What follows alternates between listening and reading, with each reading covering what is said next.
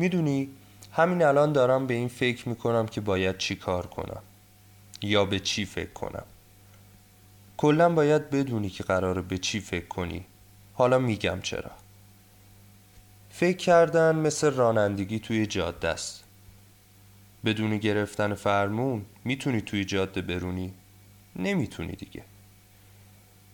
باید فرمون تو دستت باشه که مثلا اگه یه جای قشنگ دیدی بزنی کنار و راحت اونجا استراحت کنی.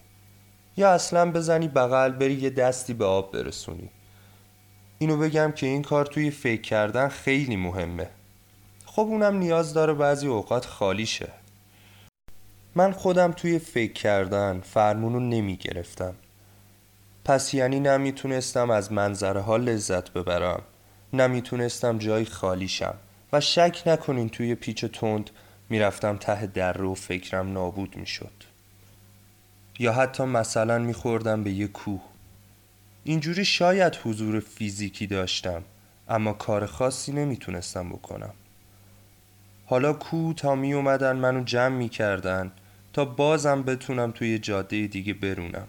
اما بازم آدم نمی شدم و فرمونو ول می کردم راستی. الان که دارم اینا رو واسط میگم در حال سقوط کردنم. یادم نیست توی کدوم پیچ بودم که سقوط کردم. شاید یه چیزایی ازم بمونه. شاید اون فکرام که سالم میمونن با فکرای سالمی که این پایینن و قبل از من سقوط کردن یه چیز جدید بسازن.